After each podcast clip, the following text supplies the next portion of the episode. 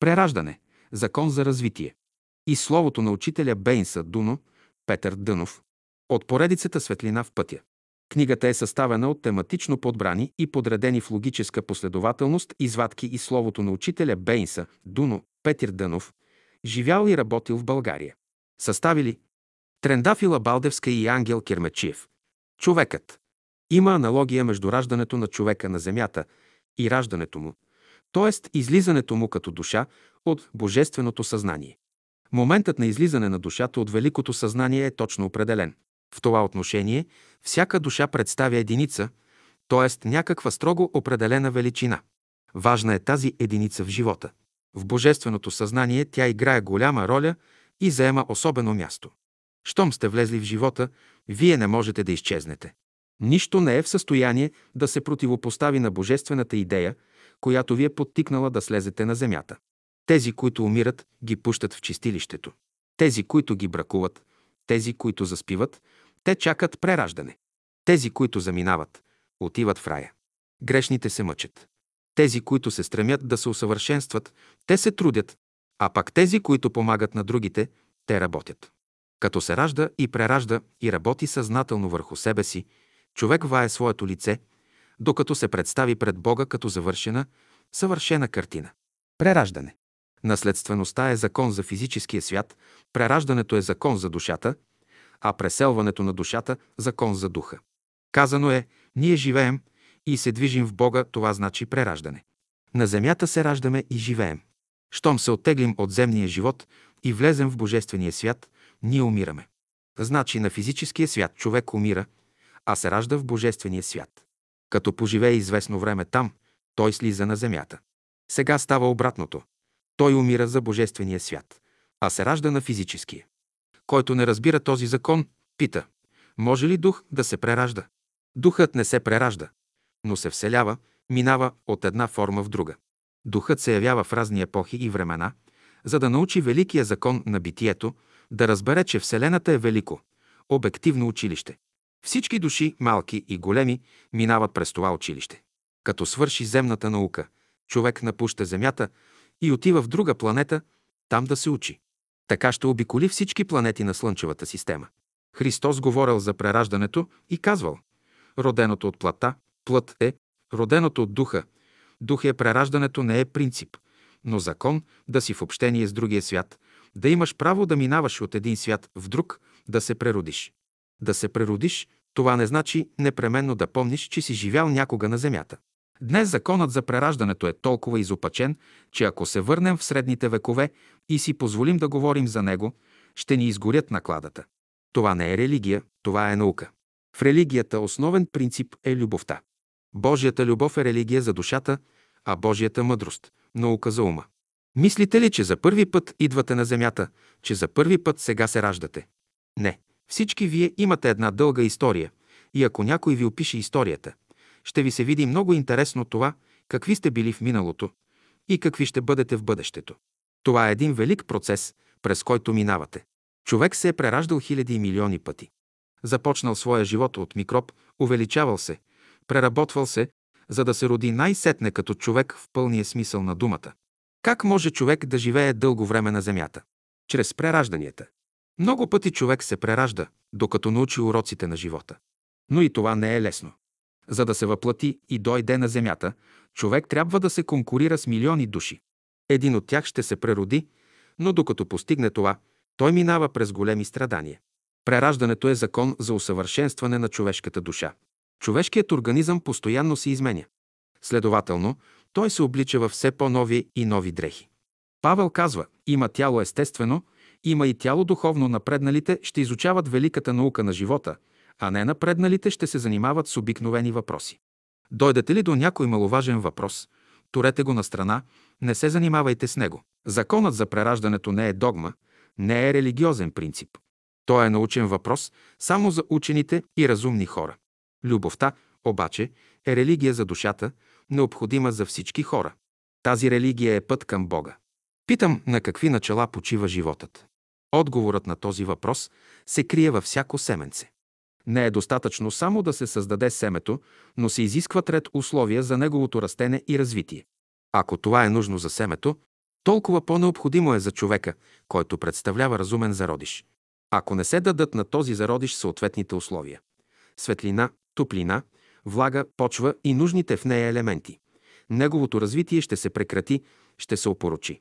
В това отношение не е достатъчно човек да работи и да се развива само през един живот, но трябва да продължава своето развитие и през втори, трети и ред още животи. Умът на много съвременни хора е толкова плитък, че той не може да възприеме идеята за прераждането, т.е. за съществуването на човека в много предишни животи, и казва: ние живеем на земята само един път и след това умираме. Коя философия може да докаже, че човек в един живот може да добие всичко това, с което разполага днес? Човек разполага сред дарби и способности, сред положителни и отрицателни качества в своя характер, за които едва ли и най-гениалният философ би могъл да докаже, че те са резултат само на един живот. Човек, като излезе от своето тяло, отива в друго и така нататък, додето най-после намери най-хубавото. Значи във всяко прераждане човек си прави по-хубаво тяло, по-добре организиран мозък, по-добра глава. Човек трябва да мине през всички народи, защото всеки народ носи известни качества и който не мине през този народ, не може да ги придобие. И тази дума прераждане в българския език подразбира преработване на нещата. Да преживеш като вола, когато се наяде и легне, не е нищо друго, освен да преработваш. Значи и ние тука на земята не вършим друго, освен преработваме известна опитност, която сме придобили от милиони години. Човек трябва постоянно да се ражда и преражда. Прераждането е закон за изучаване на вечната младост. Христос дойде един път на земята и повече няма да дохожда, не е така. Много пъти е дохождал Христос на земята и още много пъти ще дохожда. Когато Адам и Ева бяха в рая, Христос дойде при тях и им предаде заповедта на Бога. Той се яви на Авраама и говори с него. Когато се устройваше нашата Вселена, пак Христос взимаше участие. Законът за прераждането е Христов закон. Той нареди да се прераждат хората. Кажете ни, защо човек трябва много пъти да се ражда и преражда? Защо е нужно много пъти да минава през една и съща опитност? Всяко раждане на земята и заминаване за другия свят са различни при различните условия. Следователно, в тях няма повторение на опитностите. Всичко се ръководи от една велика разумност, която се отличава с голямо разнообразие. Като знаете това, за всичко благодарете. Тайната на живота се крие в благодарността. Който не е разбрал смисъла на страданието, той е още животно, микроб, който ще се преражда много, и обратното. Оня, който е разбрал смисъла на страданието, той се е родил, той е човек. Страданието е дял само на човека. Не само един път, но много пъти човек слиза на земята, и то в различни форми. Ту като мъж, ту като жена. И животните, и рибите, и микробите се прераждат и имат стремеж да завършат този цикъл на прераждането. Има ли прераждане? Има прераждане, но то се осмисля само когато дойдеш при по-добри условия между хора, с които се разбираш. Ако в този живот не изработиш по-добри условия за бъдещия, прераждането няма смисъл. При всяко прераждане условията трябва да се подобряват. Колкото повече човек слиза на земята, толкова повече условията му се подобряват. Той намира все по-добри майка и баща, братя и сестри, които му създават добри условия за растене и за развиване. Човек всеки ден се преражда. Вечер, като легне да спи, той заминава за другия свят. Сутрин, като стане, той се връща от другия свят. Следователно, ако човек не може да свърши една работа днес в сегашния си живот, ще я свърши утре в бъдещия си живот. Ако човек всеки ден не се преражда, животът му на земята няма смисъл. Като не разбират закона за прераждането, хората внасят в него криви тълкования и се успокояват, че ако в сегашния си живот не могат да постигнат нещо, ще го постигнат в бъдещия. Така те отлагат нещата и не работят. Не, прераждането е закон за подобряване на живота. Прераждането подразбира прогресиране, всеки ден човек да подобрява условията на своя живот. Той трябва днес да свърши една работа, утре друга работа. Това значи прераждане. Прераждането подразбира денят на човешкия живот, когато човек работи съзнателно, активно. Христос казва: ако се не родите от вода и дух, не можете да влезете в Царството Божие. Христос говори за раждането като непреривен процес. Човек може по няколко пъти през деня да се ражда. Хората мислят, че човек се преражда, но след смъртта си. Да се преродиш 45 или 50 години след смъртта си. Това е статически процес. Ако поне 3 пъти на ден, сутрин, на обяд и вечер, не се прераждаш, ти преждевременно си остарял. Сутрин ще се преродиш за ума, на обяд за сърцето и вечер за душата. На другия ден пак ще се прераждаш. Това е вечното подмладяване. Един познат ми разправяше своята опитност, как се отказал от пиянството. Цели 20 години той пиел. Другарите му също били пияници. Всяка вечер се събирали заедно и пиели. Един ден той отворил Евангелието, да види какво се крие в него, и се увлякал, започнал редовно да чете. Под влияние на Евангелието той се изменил и се отказал от пиянството. Един ден той срещнал другарите си и се сбогувал с тях. «Къде отиваш?» го запитали те. «От сега нататък няма вече да пия». «Защо?» «Не мога да ви кажа нищо. До сега пиех, но реших вече да не пия». Другарите му съжалявали, че губят такъв добър приятел, но той бил доволен. Казвам, тоя човек се преродил, т.е. влязал в нови, по-добри условия на живота. Който злоупотребява с правата, които му са дадени, лишава се от благоприятните условия на живота, да се ражда и преражда. Да не може човек да се ражда и преражда. Това значи да бъде завинаги затворен. Прераждането подразбира процес на пресичане, прекъсване. Прераждането е процес на дисхармония. Да се преродиш, значи да почнеш изново работата, която си напуснал. Хващат те, затварят те и като лежиш 10 години, остават ти 15. Един ден избягваш, но пак те хващат и те турят в затвор за още 10 години, стават пак 25 години. След 5 години пак избягваш. Хващат те, отново те затварят за 3-ти път и ти налагат още по-голямо наказание. Значи, преражда се онзи човек, който не иска да излежи наказанието си. Или в друг смисъл, преражда се онзи, който е пратен на земята, но не иска да живее, както Бог е определил. Той иска да живее по лесен начин, да избяга от затвора. Тогава именно ще го хванат, пак ще го турят в затвора и ако постоянно бяга, вовек и веков няма да се свърши този затвор. Докато живееш в безлюбие, ще се раждаш и прераждаш. Щом дойде любовта, прераждането престава. Тогава ще влезеш в закона на вселяването. Дето е животът, там има вечно растене и развитие. Там няма старост. Превъплъщението на човека е нов живот, който му дава възможност да расте и да се справя с всички противоречия на битието. Превъплъщението е закон не само за Земята, но за целия космос. Изобщо духовете се превъплъщават. Това е необходимост за всички живи същества. Какво значи въплъщение? Това всеки ще научи, когато съзнанието му се пробуди. Отричане. Знанията не трябва да се поверяват в невежи ръце. Като говоря това, имам предвид прераждането. То крие в себе си голяма опасност за ония, които криво го тълкуват. Аз не изнасям въпроса за прераждането, за да повдигам спор и раздори между хората. Дали ще говоря за прераждането или няма да говоря, независимо от това, хората ще се прераждат. Когато се роди едно дете, трябва ли да се мълчи? Нали ще му турят име? Фактите говорят едно, а човешките разбирания друго. И Христос се прероди на земята, за да покаже на хората Божията любов. Той пак ще се прероди, но не както индусите го разбират. Днес се яви спор върху въпроса за прераждането. Като го отричат, някои казват, ако имаше прераждане, нямаше защо Христос да дохожда на земята. Някои религиозни твърдят, че никъде в Писанието не се говори за прераждането. Казвам, на всяка страница в Писанието се говори за прераждането, но то се отнася само за онези, които имат очи и могат да виждат, и за онези, които имат уши и могат да чуват. Преди всичко прераждането не е закон на материята. Да се облича човек, това е закон на материята, а да се преражда, това е закон на човешкия дух. Когато се казва, че човек един път само се ражда, това се отнася до Божествения свят, дето има само един дълъг ден, а когато казваме, че човек се преражда много пъти, ние разбираме материалния свят, дето могат да се реализират идеите, които Бог е вложил в човека. Но казвам ви, че Илия дойде и сториха му каквото щяха, както е писано за него. Евангелие от Матей, глава 17, 12 стих, Христос казва, че Илия дошъл. Ето едно доказателство за прераждането. Този стих се отнася за онези, които го отричат. На земята и на небето. Христос дойде на земята, за да направи мост между небето и земята, да има съобщение. Преди Христа хората робуваха. Откак дойде Христос, те се прераждат. Като направи Христос моста, хората започнаха да се прераждат. Значи, един човек от небето слиза на земята, дето живее още 50-60 години. Има ли нещо невъзможно в това? Два важни момента има в живота на човека. Единият момент е когато човек се ражда, т.е.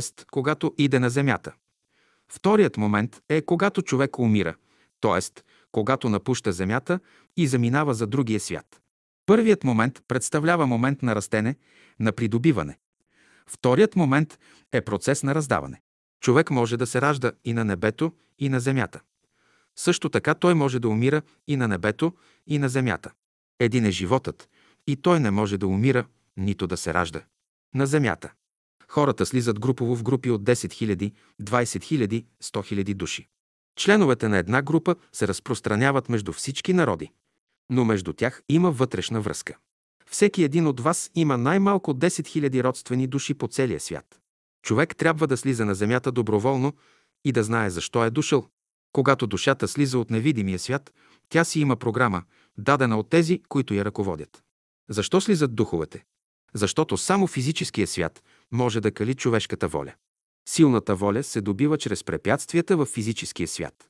За да се изпита един дух, за да може да се провери къде са неговите погрешки, необходимо е въплъщение и слизане на земята. Така ще се направи проверка. На земята човек се показва какъв е. Всеки ден показва какъв си.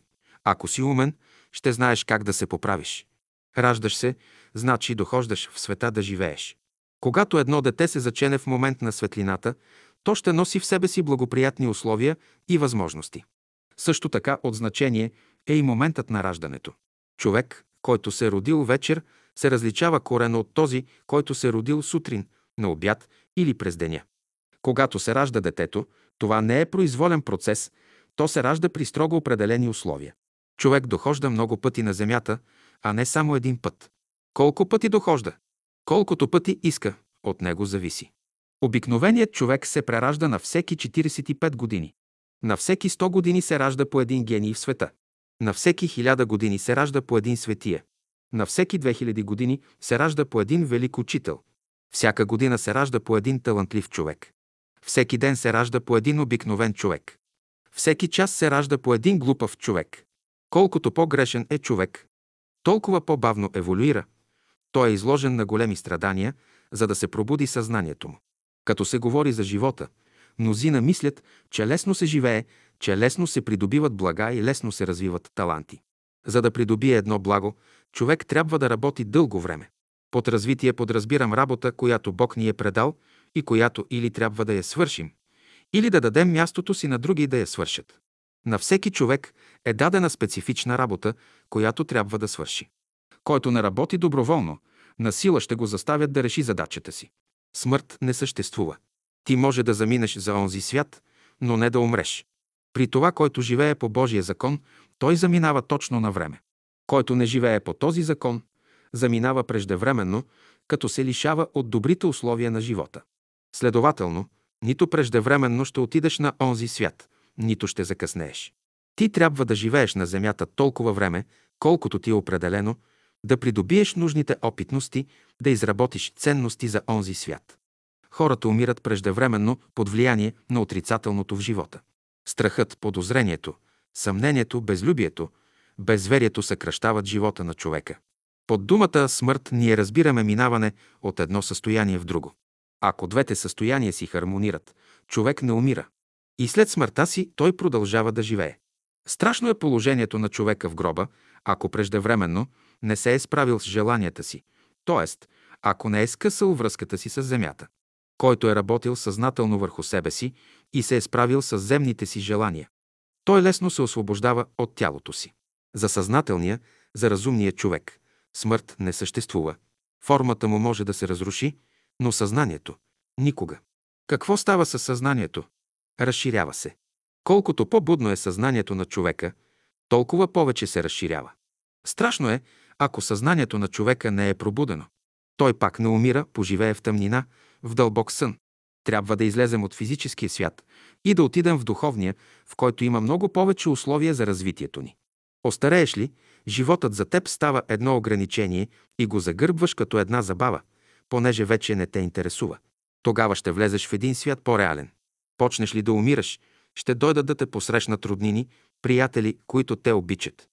Когато някой загуби съзнание при умиране, той е да не се мъчи. Между този и онзи свят трябва да съградим мост на любовта, по който ще минаваме. А като липсва този любовен мост, трябва да дойде някой ангел, за да те преведе. Когато човек умре, душата се ражда. Тя трябва да излезе от физическата си обвивка и около нея да остане една етерна обвивка. След няколко дни тя ще съблече и втората обвивка и ще влезе в своето астрално тяло, т.е. в чистилището, докато се пречисти. Когато се пречисти, ще напусне астралното си тяло и ще се качи в своето ментално тяло. Една много фина обвивка и дреха, която не се къса тъй лесно. И когато пристигне в рая, душата идва в тъй нареченото будическо състояние човек, който напълно се е събудил и разбира божествената мъдрост и любов. В това будно състояние няма ни спомен от всички земни страдания, които човек е преминал, а остават само едни приятни възпоменания за нещата, които са се случили. И от тази висота човек ще вижда защо всичко е станало така. Религиозните хора се готвят, като заминат от този свят, да отидат в друг, по-организиран и съвършен. Ако от плодните дървета падат незрели плодове, къде ще отидат? Ще ги изнесат ли на пазара? Ще ги сложат ли на трапезата на някой богат човек? Ще ги видите ли в джоба на някое дете? Незрелите плодове ще останат при дънера на стъблото, докато изгният. За тях другият свят е затворен. Незрелите плодове ще останат дълго време на дървото, тукашния свят, докато узреят. Следователно, за неподготвените хора този и онзи свят е един и същ. Дълго време човек ще живее на земята, дето ще учи, ще расте и ще се развива, докато свърши развитието си. Тук той ще следва първоначално училище, после прогимназия, гимназия и университет, след това ще влезе в великата житейска школа да приложи наученото и най-после, когато завърши и последната, житейската школа, тогава ще влезе в организирания свят, нарочен небе. Ако човек умре преждевременно, през останалите години остава на земята да работи невидимо и след това се качва горе. Има някои, които умират млади, но и се умират преждевременно, защото такъв е техния план. Старите хора след заминаването си се прераждат след около 45 години. По-рано този период е бил по-голям. Децата се прераждат скоро след 1, 2, 5 години. Младите след заминаването си се прераждат след 3, 5, 10 години. В едно софийско семейство детенцето им умира на 6 години. След няколко години им се ражда друго дете, което утешавало майка си. Не плачи, мамо, защото онова дете съм аз. Един баща, когато обича един син повече, дава му всичко, защото в него ще се прероди, там е цялата погрешка. Помятането подразбира, че жената не иска да изпълни волята Божия. Това е грях. Ако детето не иска да слугува на майка си, Господ го взема. Ако майката не иска да слугува на детето си, Господ я взима. Когато мъжът стане много твърд, турят го на противоположния полюс, за да стане мек и се ражда като жена. И обратното, когато жената стане много мека, ражда се като мъж, за да стане по-твърда. Война е сега, тежки времена живеем. Ще останат много инвалиди, но Христос ще отвори очите на ослепелите, ще обърше сълзите на страдащите, ще възкреси мъртвите. Хората ще се върнат на земята по три начина. Едни ще се преродят, без да знаят ме са се преродили, други ще знаят, че са се родили, а трети ще възкръснат. Като поживеете няколко години тук на земята, ще отидете наново в пространството, дето ще прекарате също известно време и пак ще дойдете тук на земята. Прераждането е благодат, дават ти се нови форми и условия, за да прогресираш. Между земята и небето. Животът не умира, но временно спира своята дейност на едно място и се пренася на друго. Човек заминава за онзи свят, както е дошъл, без никакви богатства, без никакъв имот. Материалните, физическите блага той оставя на земята, отдето ги е взел. Някой казва да умра. Ами знаете ли, че като излезете от тялото си, ще дойдете до една врата, дето вратарите ще ви хванат, ще ви оберат, ще ви вземат всичко до иглица, нищо няма да ви оставят. Вие още нямате тази опитност. Някои като умрат, все се крият, дълго време ходят измежду хората. Някой път ще трябва да минете през една баджарница, през втора, през трета, 44 са те. Там ще опиташ много неща. И като излезеш, знаеш ли какво ще стане с тебе? Няма да остане никаква форма от теб, ще се изгубиш. Няма да знаеш какъв си и кой си бил Стоян Драган. Никаква форма няма да имаш. Няма да остане нищо, на което да се опреш. Няма да мязаш даже и на един лист, който вятърът повява из пространството. Ще дойдеш до положението на един пътник, който е изгубил пътя си, пред очите, на когото всичко е мрак и тъмнина. Някои мислят, че като умрат, ще отидат в друг свят. Не, няма да отидат в друг свят, но просто ще преминете от едно състояние в друго, както става с бубата.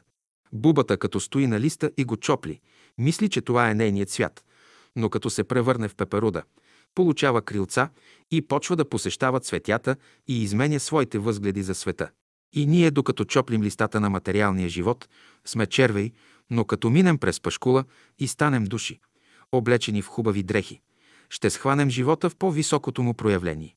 Питам, ако гасеницата стане пеперуда, за какво и са тези листа? Като почнете да се издигате, ще кажете на братята си: аз оставям тези листа на вас, подарявам ви ги. Много хора, като умрат, ходят инкогнито между другите. Между другите хора са, но вие не ги виждате. Ще кажете: да заминем веднъж от земята, че да поживеем и ние малко спокоен и красив живот. Не се отива изведнъж в ангелския свят. След заминаването си от земята, непробудените души минават през един преходен свят, дето няма още истински ред и порядък. Тук те престояват известно време, според степента на своето развитие. Пробудените души, обаче, минават и заминават този свят, без да се спират. От тук те отиват в ангелския свят. Свят на разумност, свят на истина и красота, свят на любов, свят на вечна светлина. Ако речеш да минаваш в другия свят, има един неприятел, ще те обстрелва с оръжието си, с картечници, с най-модерни оръжия. Като минаваш, удрят те с тия снаряди. Човешките мисли, човешките чувства и човешките постъпки са броня, която удря неприятелят. Ти със своя танк ще минеш, ще те обстрелват. То не е лесна работа. Ще има един ангел да те ръководи, но този ангел ще те тури в танка, който ти си направил. Той ще върви напред със своя танк, няма да те тури в неговия, но ти със своя танк ще пътуваш, ще го опиташ. Ако не го пробият гранатите, ще идеш в другия свят. Ако го пробият, щом ти развалят танка, ще се върнеш назад. Той го наричат прераждане. Пак ще направиш друг танк, ще дойдеш до смъртта, оня неприятел пак обстрелва, оръжие има. На един праведник танкът му е направен от диамант, нищо не може да го пробие. Ако разбирате оня свят, да може човек от този свят да минава в онзи, няма по-красиво нещо. Няма по-мъчно нещо без превозни средства в оня свят. Има една смъртна река, през която трябва да минеш, пък мостовете са развалени. Водата е толкова нечиста, че ако речеш да преминеш през нея, да я прегазиш, трябват ти 250 години, докато се изчистите от смъртта. На тази река има тънък конец, като паяжина, прекарана над реката. По този тънък конец реката трябва да минеш, и то без върлина. Ако не може да държи равновесие по този тънкия конец, може да се наклони на една или друга страна и да падне в реката. Та казвам, когато говорим за добрия живот, за любовта, за радостта, за истината, подразбираме онова състояние, че като дойдем до този конец, да имаме равновесие. Любовта да бъде в центъра, отляво ще бъде мъдростта, отдясно да бъде истината. Тия трите божествени сили ще ни прекарат през този тънкия мост, ние ще бъдем в безопасност. Любовта, мъдростта и истината са потребни за минаване от този свят в другия, за да можем да минем през тази смъртна река. Някои казват: защо трябва да обичаш? Ще се учиш да обичаш, защото ще пазиш равновесие. Ти не може да обичаш някого, понеже има смрад, краката му миришат, ръцете, дъхът му мирише. Ако тук малкият смрад не може да го носиш, как ще го носиш онзи, в който ако паднеш, 250 години трябва да се переш, докато се изчистиш? Ти трябва да обичаш, че ще минеш по-лесно, 40 дена ще вземе, докато се мине от този свят в оня свят. 40 дена ще пътуваш, докато минеш от единия бряг до другия бряг. Ще ходиш, ще се връщаш, ще ходиш, ще се връщаш 40 дена, на 40-тия ден ще ти отворят вратата. Има врата там, че трябва да минеш в другия свят. Идеш до вратата, ще се върнеш назад. 40 дена народ, що те изпитват. Най-напред ще те питат как си живял, върнат те назад. Пак отидеш, пак чукаш, ще те питат как чувстваш, как обичаш хората, как мислиш. Ще ходиш, ще ти задават въпроси и ти ще отговаряш. Ако на всички въпроси отговориш както трябва, ще ти отворят вратите, ще влезеш в другия свят. ще те приемат вече да живееш. Казвам, 80 пъти нас като ни режат, все ще научим нещо. 80-90 пъти, като те обрязват, ти ще се научиш как да живееш, как да постъпваш, как да чувстваш и как да мислиш.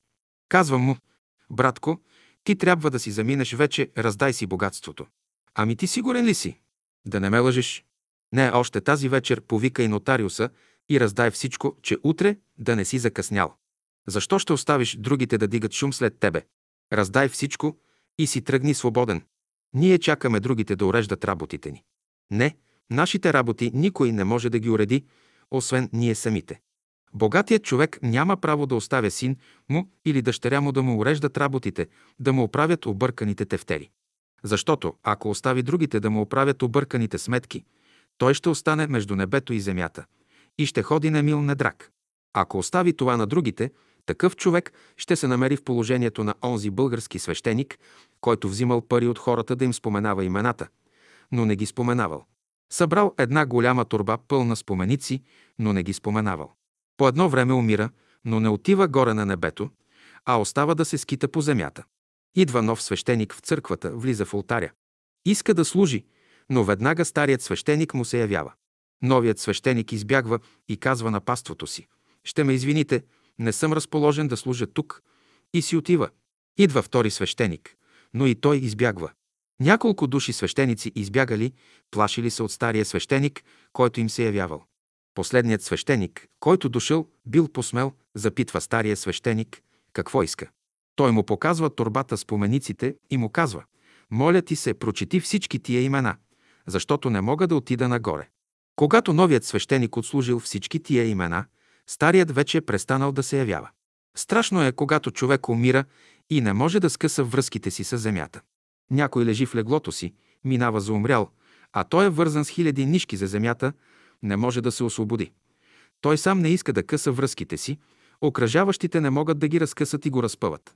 Дойде ли часът за заминаването, добре е сами да сте скъсали всички връзки с земята.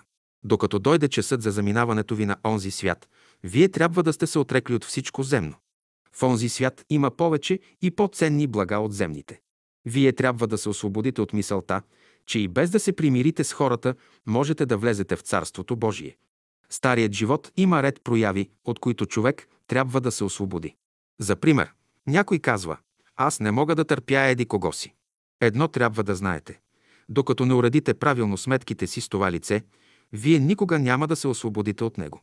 И на онзи свят да отидете, той ще бъде първият човек, който ще ви срещне, ще ви попречи да вървите напред. Каквито неуредени сметки имате, изплатете ги още тук. Достатъчно е да имате само една неуредена сметка, за да не можете крачка нагоре да поемете. Казват: «Този човек ми изгори сърцето». Как горите тук, не зная, но помирете се с този човек, докато сте на земята, за да не горите на онзи свят. Страшен е огънят на земята, но по-страшен е огънят в онзи свят. Казано е в Писанието: «Примири се с неприятеля си, докато си на път, за да не би той да те предаде на съдника, а съдникът на слугата си да те затвори, докато не дадеш последния си кондрант, и в рая да си, и в затвора да си, неприятелят ти пръв ще те срещне». Слугата, на когото съдникът те предаде, ще бъде този, когото ти не обичаш. Щом влезеш в ръцете му, той ще те измъчва, както иска. Ако влезеш в рая, той и там ще те намери и ще каже: «Понеже си станал голям човек, аз ще дойда да прислужвам». Когато дойде слугата на съдника, вие трябва да бъдете готови да се отречете от себе си, да приложите закона на любовта. Казвате: «Готов съм да дам всичкото си имане, само да се освободя от този слуга». Не, и това няма да ви спаси. Всичко можете да дадете, но едно е важно – да възлюбите този слуга. Казано е в Писанието: «Любете враговете си». Щом възлюбите врага си, Божията воля ще бъде закон за вас. Тогава ще придобиете ново просветление, правилно да разбирате Божиите пътища. Като идеш в онзи свят, понеже имат нужда от слуги за земята, ще те пратят на земята тук, понеже познаваш земния живот, познаваш земята, ще те пратят между небесния и земния живот. На някой грешник да помагаш, да го ръководиш. Вечерно време той спи, ти ще идеш да му проповядваш. Той обича да пие вино, ще започнеш да му проповядваш да не пие. Или може да е месоядец, или да краде, или дълъг език има, ти ще дойдеш по закона на любовта, Той като спи, ти да го учиш. То е работата. Като го отучиш от всичките тия навици, ще го спечелиш, ще идеш в другия свят. Той се счита за печалба, че си спасил една душа.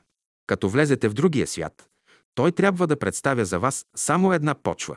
Онзи, който не е работил в този свят, след като замине, дълго време ще дреме или ще чака кармата му да озрее в чистилището. Пък няма нужда да чакате с години да ви пържат в чистилището. Тук в школата в половин година можеш да минеш чистилището, а там може да ти вземе 4-5 години. Защо ще чакаш 4-5 години, докато минеш чистилището, когато тук на земята може да прекараш този курс в 6 месеца? На небето. Човек, като изживее известно време на земята, като си изкара работата, отива горе. Като умира, отива в другия свят да вземе сила. Като няма кой да го кредитира тук, отива в другия свят. Всъщност, красивият живот е горе и онзи, който отива горе, отива в красивия живот.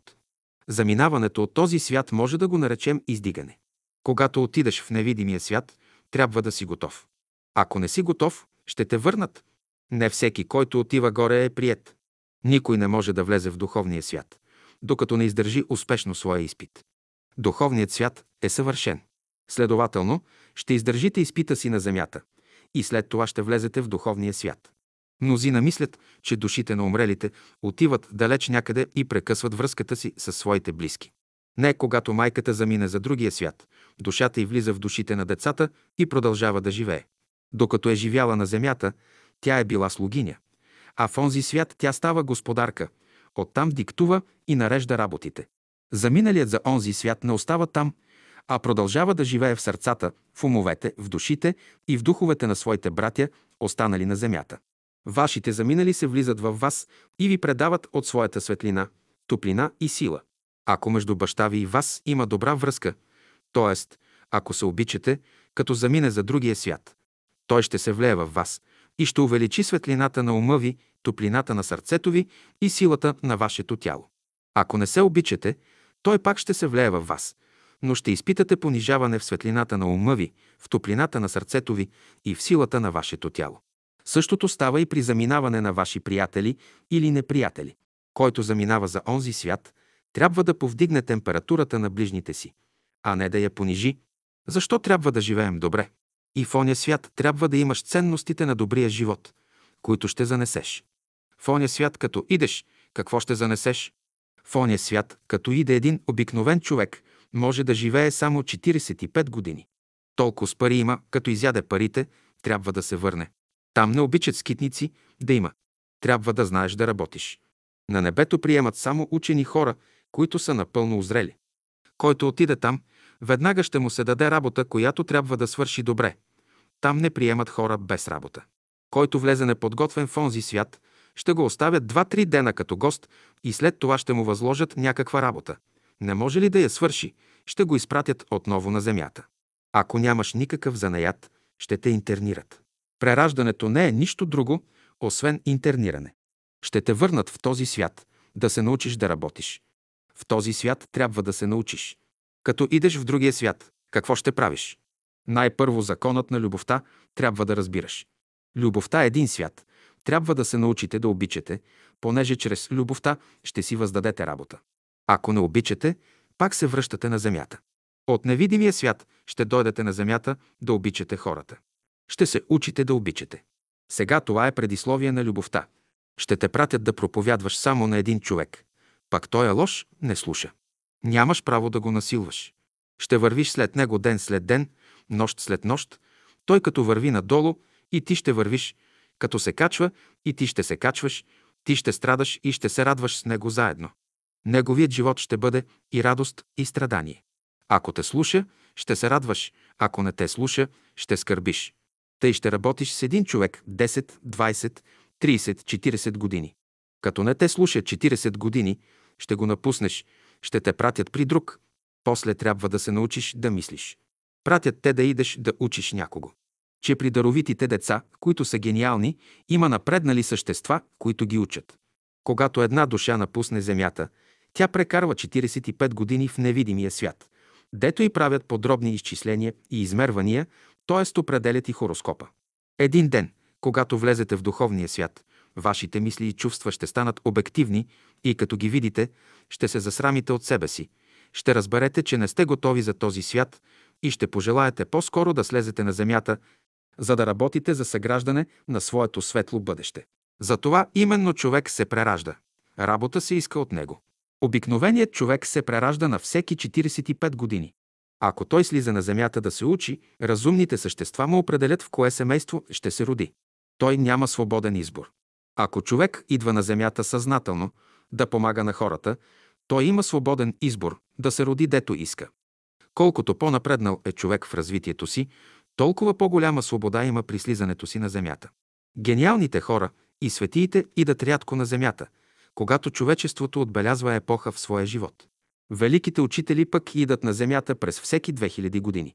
Те внасят голямо преобразование в човешкия живот. Каже ли силният, че търси своето право, невидимият свят го изпраща на земята като животно. Каже ли слабият, че иска своето право, невидимият свят го изпраща на земята като човек. Желая ли правото на всички, невидимият свят го изпраща в ангелския, в божествения свят. Тъй, щото който иска правото на силния, животно става. Който иска правото на слабия, той се смирява и човек става. Който иска всички същества да бъдат добри, той е между ангелите вече. Някой казва, обидиха ме, питам като животно, като човек или като ангел те обидиха. Ако са те обидили като човек и ти искаш да станеш силен, да си отмъщаваш, тогава и тебе, и противника ти ще ви изпратят в животинското царство. Тебе ще направят вълк или хърт, а него заек. Ти ще го гониш, а той ще бяга. Цял ден ще викаш, хаху, хаху, ще гониш заека. Защо? Защото са те обидили. Ако пък си обиден като слаб човек, който не иска никакво отмъщение, невидимият свят ще изпрати и двама ви в човешкото царство. Тебе ще постави като господар, а противника ти като слуга и ще ти каже, сега като господар изправи погрешката на твоя противник, след това ще те наблюдава как постъпваш. Опиташ ли се да разрешиш въпроса, както копоят постъпва спрямо заека, веднага ще приемеш неговата форма. Ще кажете, че и чрез прераждане може да се подмлади човек. И това е възможно, но трябва да прекараш 45 години в невидимия свят, докато намериш баща, чрез когото да се родиш. Като грешим много, ще бъдем заставени да се прераждаме в плът и кръв. Ще обикаляте тогава около някоя жена или мъж, ще ги молите да ви спасят, да ви създадат ново тяло, но това ще бъде само предговор на спасението. За да дойде на земята, душата трябва да си намери баща и майка, които да подпишат договор, че са съгласни да я приемат и отгледат. Когато наближава някоя душа да дойде на земята, тя кацва върху главата на някой човек и той започва да я залъгва да слезе на земята. Щом слезе на земята във форма на малко дете, то започва да плаче, но веднага го окъпват, дават му млечице, това-онова, турят го в люлка и започват да го люлеят, докато се укрути. Самоубийство. Самоубийството е процес на израждане. Този, който се е самоубил, той се превръща в животно, деградира в животинското царство. След това му трябват хиляди години да пъпли като животно, докато дойде до това положение, в което се е намирал преди да се самоубие. При всичките мъчноти, които е имал, той вече не може да мисли и започва да изживява своето минало.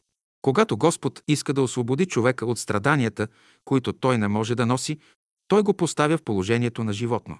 Защо се прераждаме? Какъв смисъл има животът, който трае само един ден?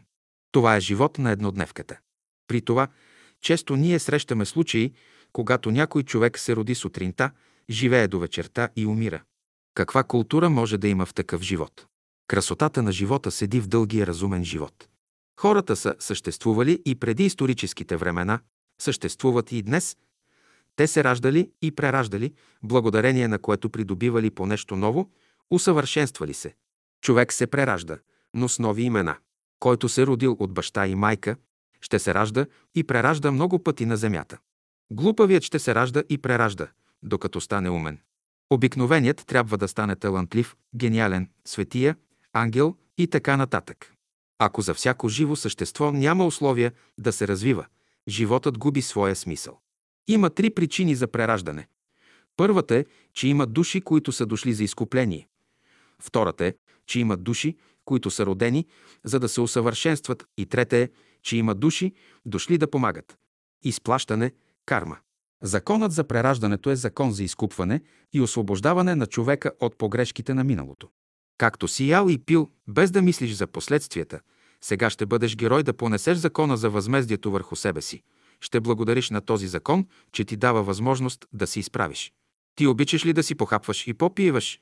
Обичам. Значи ти си същият Иван, когото аз познавам. Днес си се преродил на земята, да си изплатиш старите дългове и да се научиш да живееш правилно. Нови дългове да не правиш. Защо хората се плашат от прераждането? Защо този въпрос ги поставя в противоречие? Някои от съвременните хора считат красивите, хубавите неща за лоши. И след това, като заключение на своите разбирания, тези хора считат прераждането за нещо страшно в техния живот. Прераждането е страшно, но за грешните хора, а за праведните то е благословение. Прераждането е икономия в природата. Защо някои хора не приемат прераждането? Защото те не искат да изплащат дълговете си или най-малко не искат да ги признаят. Когато човек дойде на земята и признае прераждането, той трябва да се наеме с изплащането на всичките си дългове, които е направил в миналото. Следователно, когато човек не приема прераждането, той прави това, защото интересите му го диктуват. Ако някой човек ви е причинил зло в миналото, ще го хванете за врата и ще го накарате да изправи погрешката си. Може би, вашият лош живот се дължи на злото, което той ви е причинил в миналото. Добре е, ако този човек може да изправи погрешката си, но какво ще каже, ако не може да я изправи? Ще почне да се извинява, но понякога извинението е празна работа. Ти си сиромах, измъчен, но извинението не подобрява живота ти. Ако извинението не ти помогне, ще кажеш, че не вярваш в прераждането. Това е друг въпрос. Оня, който вярва, той носи отговорност за погрешките си. Който не вярва, пак носи отговорност, но не знае защо страда и как да изправи погрешките си. Два момъка се сбиват и в борбата единият убива другия. Коя е причината да става убийство? Някоя мома. Момата има отношение и с двамата, чрез което събужда тяхната ревност. Момъкът, който остава на земята, се оженва за момата. Другият заминава за онзи свят. Ако не беше заминал за онзи свят, другарят му нямаше да се ожени. Как ще се примири убитият? Като се прероди. Той ще се роди в дома на младите. Значи детето, което родят, ще бъде убитият момък. Ще кажете, че те не го искат. Това не зависи от тях. Който отнема живота на някого, той му дължи друг живот. За сега човек не е свободен. И като се жени, не е свободен, и като ражда, пак не е свободен. Никой не се жени по свобода. Или майка му ще го ожени, или баща му, или приятелите му, или обществото. Моисей, който беше велик адепт, трябваше да се ожени, за да се прероди чрез него убитият египтянин. Той отне живот и трябваше да плати пак с живот. Ако някой е оглупял, то е защото той е употребил своето знание за развратяването на хората. Такъв човек в следующото прераждане ще бъде изпратен като един първокласен глупак, със свързан ум и ограничени, свързани дарби. Вижте един човек, който е секат, казвате, горкият човек добре, но той в миналото е изпочупил много крака и ръце на другите и затова сега Господ го свързва в ръцете и краката. По този начин можем да изясним много от нашите страдания. Каквото човек дава на другите, той пак го взима назад. Каквото бащата и майката дават, те пак го взимат назад. Според закона на прераждането, бащата дава тяло на своя син, но в друг живот той ще стане син или дъщеря на сегашния си син, който по този начин ще се изплати на баща си. В третото прераждане синът пак ще стане баща и така нататък. Като ученици, вие трябва да работите съзнателно върху себе си, да прилагате правилата и методите, които ви се дават в школата. Вашето бъдеще зависи от работата ви. Каквото посеете, това ще поженете, казва българската поговорка. Религиозните наричат това закон за възмездие. Индусите го наричат закон на кармата. Учените го наричат закон за наследствеността. Какво име ще се даде на този закон, това не е важно. Важно е, че хората са се наплашили от живота и не искат да живеят. Като чуват, че има прераждане, още повече се плашат. От кое прераждане се плашат? Има два вида прераждане. Естествено, когато духът се преражда, преминава във все по-високо състояние на съзнанието и изкуствено, когато духът минава от една форма в друга, за да изплаща дълговете си. Свободният човешки дух седи над условията, над закона за кармата, над закона за наследствеността, над закона на прераждането. Той е господар на всички условия. Щом е дошъл на земята, човек трябва да работи правилно, да ликвидира с кармата си още в този живот, да не става нужда пак да се преражда. Да се преражда човек, това значи да живее в закона на кармата. Да се ражда, това значи да живее в закона на благодата. В този закон човек расте и се развива без никакво прекъсване на съзнанието. Сега, като слушате да се говори по тези въпроси, някои остават недоволни. Те мислят, че въпросът за прераждането не е важен, понеже в този момент пари нямат, хляб нямат, гладни са. Въпросът за парите и за хляба може лесно да се разреши. Щом влезе в закона на благодата, човек и да има и пари, и хляб, и дрехи. Каквото пожелае, лесно може да го придобие. Обаче, какво трябва да прави докато дойде до това положение? Ще кажете, че докато дойдете до този закон, вие трябва да се раждате и прераждате, да се усъвършенствате. Това зависи от човека. В един живот той може да се развие, да ликвидира със своето минало и да влезе в закона на благодата. Докато прави разлика между хората, между едно и друго верою, човек не е влязал в този закон. Докато хората спорят кой е спасен, те не познават още религията. Въпросът за спасението на душите се отнася до Бога. Той се грижи за спасението на хората, а всеки човек трябва да мисли за себе си, да спазва великите закони на битието, да върши волята Божия. Казано е в Писанието: невъзможните неща за човека са възможни за Бога. Какво означава този стих? Ако човек следва разумните закони на живота, тази работа, за свършването на която се изисква дълъг период от време, ще се свърши в 24 часа. По този начин кармата на хората може да се ликвидира в кратко време и животът им да се подобри.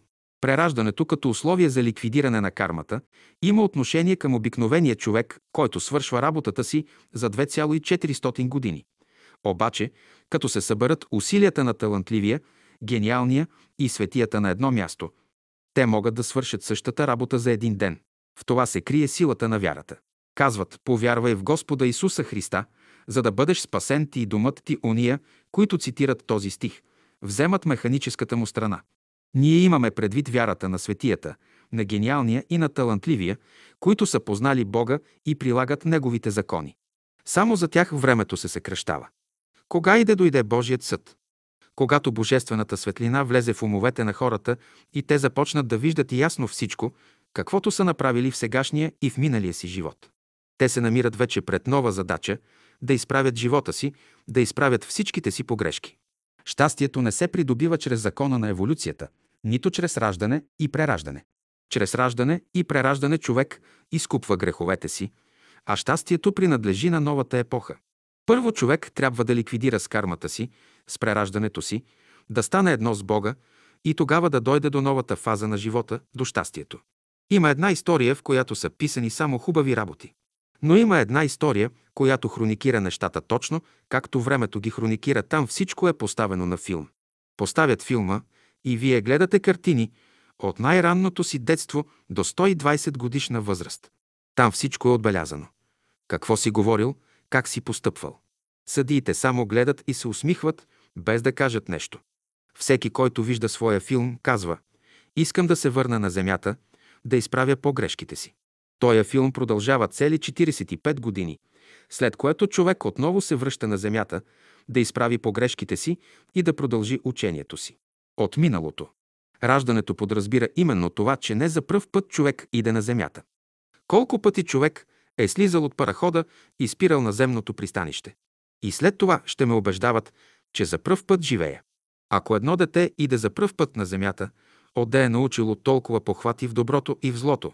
Отде се е научило да краде, да лъже.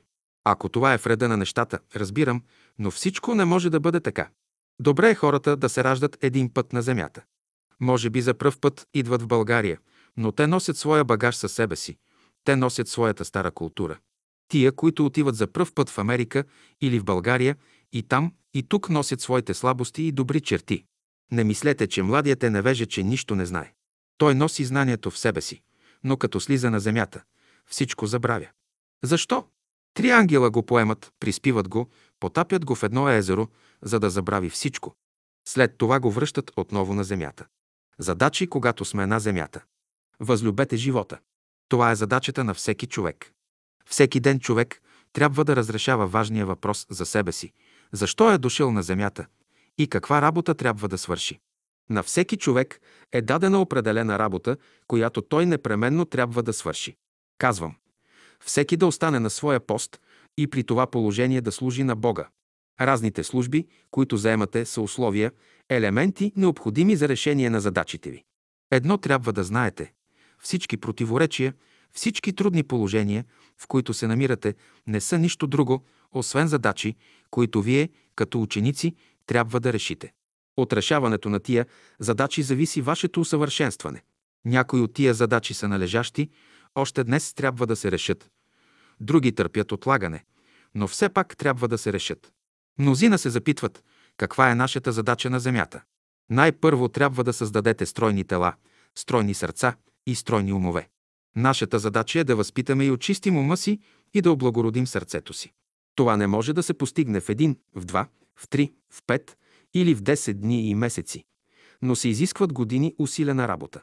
Някои окултисти твърдят, че за да се постигне това нещо изискват се поне 777 животи, и то епохални, през които човек да е играл някаква велика роля. Покрай тези животи има още много незабелязани. Докато изучи законите на физическия свят, човек трябва да мине през 777 прераждания.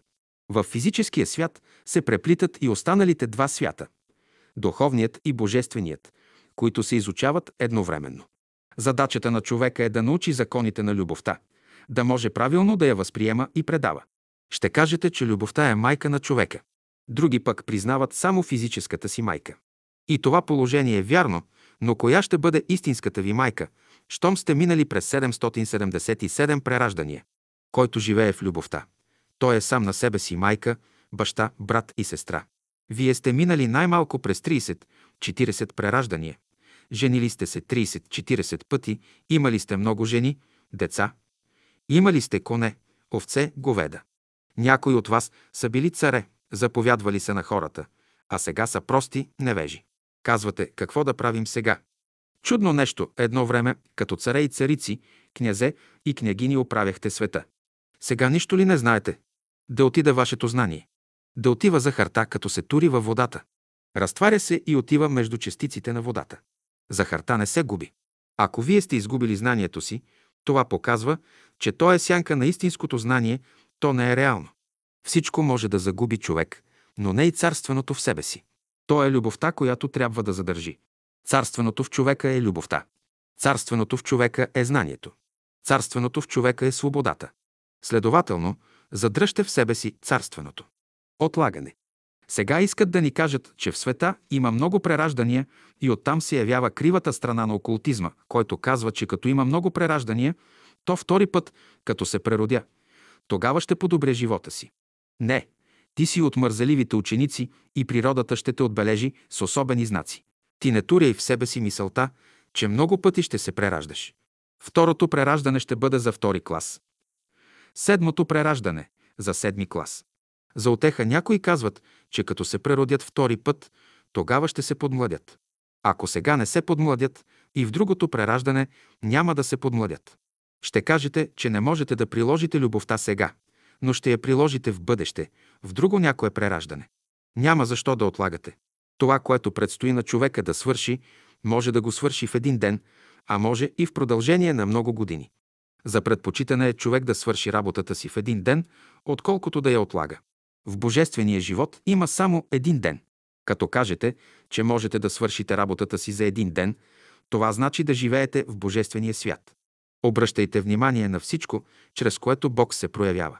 Само така човек може да се възпитава. Казвате, да оставим възпитанието за бъдещето, когато се преродим. Ти сега си прероден и нищо не си научил. Каква е вероятността, че като се преродиш втори път, ще бъдеш по-добре? Ако в бъдеще се родиш при по-лоши условия. Днешният ден е най-добър. Той носи най-добри условия за човека. Не казвайте, че не е дошло още времето за любовта към Бога. Кога ще дойде това време? В другото прераждане. Не може да отлагаш нещата, да не свършваш работата си и да казваш, че е добро. Ще е зле да чакате при друго прераждане да се поправите. И тъй, дръжте в ума си идеята, че вие сте даровити и можете да постигнете всичко, което желаете. Кога? Още днес. Не отлагайте нещата за друг живот, за друго прераждане. Отлагането изопачава човешкия характер. Полза. Прераждането подразбира непреривно подмладяване или постоянно увеличаване светлината на ума, постоянно усилване пламъка на сърцето и постоянно разширяване полето на силите, които действат в нас. Законът за прераждането изправя всички мъчноти. Един човек може да бъде убит 10 пъти на земята, т.е.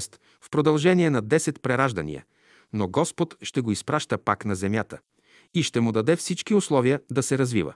Ако той е убит като просяк, в следното прераждане Бог ще му даде големи възможности.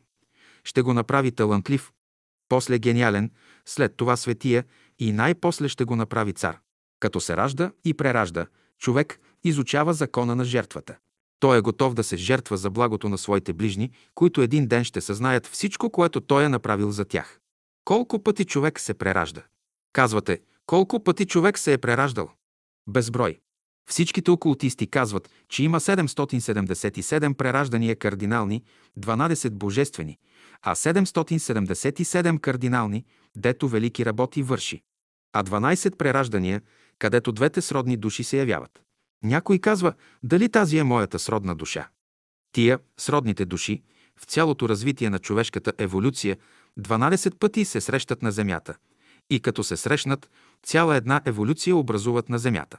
Вселяване. Раждането е велик свещен процес. Днес то е опорочено, затова в бъдеще ще се измени. Ще дойде ден, когато жените ще раждат по нов начин. Докато служи на злото, човек живее в закона на раждането и прераждането. Откаже ли се от този закон, той служи на доброто и влиза вече в закона на вселяването. Щом влезеш в епохата на истинското развитие, имаш чистота, законът на жененето и раждането вече ще се измени. Хората вече няма да се женят, да се раждат и въплатяват по този начин, както е било досега. И всички ние ще почнем да дохождаме чрез вселяване, а не чрез раждане, въплатяване. Новораждане. И на Никодима е казано, че ако не се роди от вода и дух, не може да влезе в Царството Божие.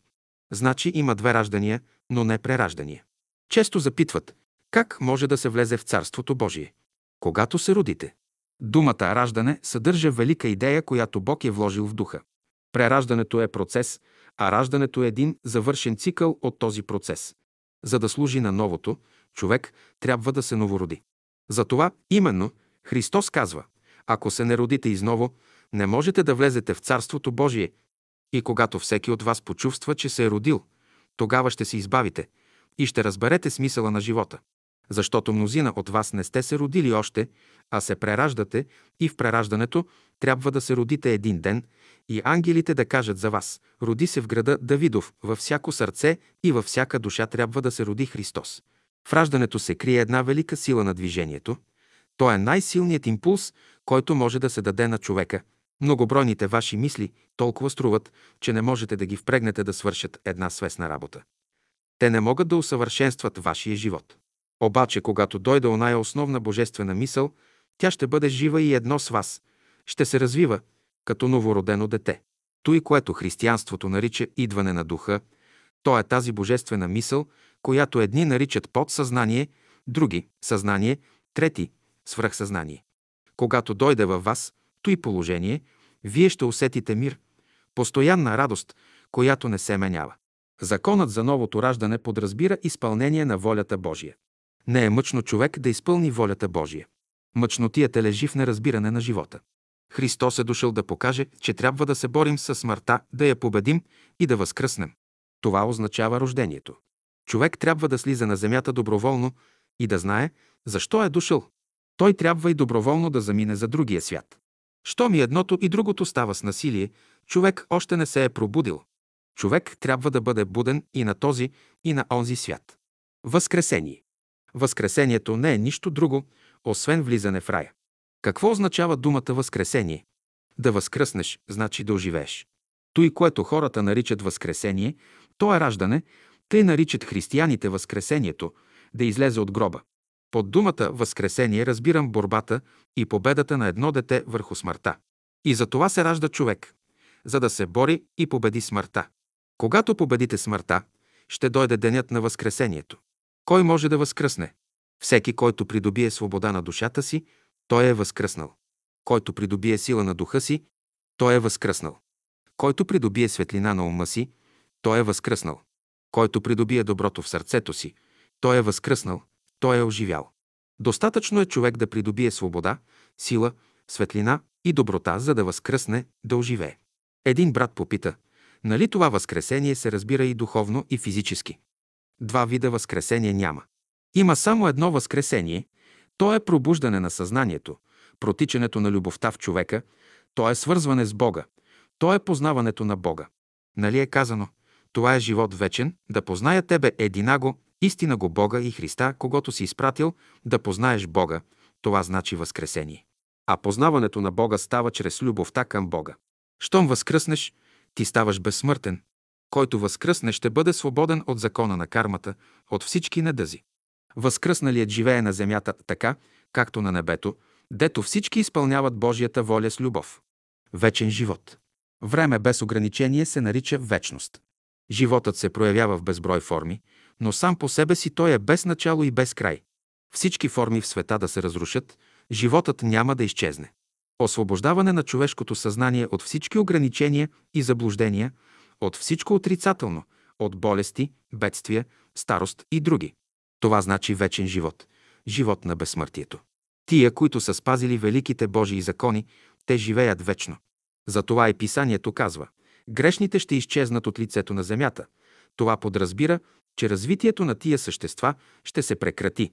Животът и смъртта са в зависимост от спазването на великите закони на природата. Ако спазва тия закони в абсолютен смисъл на думата, човек е дошъл до безсмъртието. Не ги ли спазва, той живее в областта на смъртта.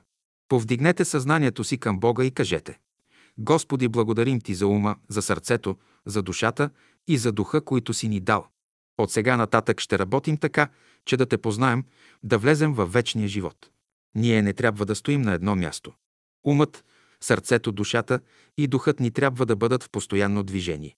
В разумното движение е любовта. Седмото тяло е на любовта. Когато се облече в тялото на любовта, най-красивото и съвършено тяло, човек може да се яви при Бога. Дрехата на любовта включва в себе си дрехите на мъдростта и на истината. Който се е облякал с трицветната дреха на любовта, на мъдростта и на истината, той е опитал топлината на любовта, светлината на знанието и на мъдростта, силата и свободата на истината. Да облече човек дрехата на великата любов, мъдрост и истина, това значи да е придобил вечния живот, т.е. животът на безсмъртието. След като напуснете земния живот, къде ще бъдете? Ще бъдете при праведните. От съвременните хора при праведните ще дойдат. От праведните при светиите. От светиите при ангелите. И от ангелите при Бога. Той е един път, по който постепенно ще минеш. От стъпка в стъпка. И като идеш при Бога, тогава ще се върнеш да слугуваш на земята. Който не е ходил при Бога, той не може да слугува.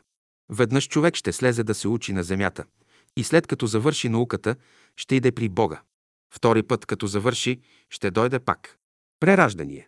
Свети Иван Рилски е идвал пак на земята, но не чрез прераждане, а чрез вселяване.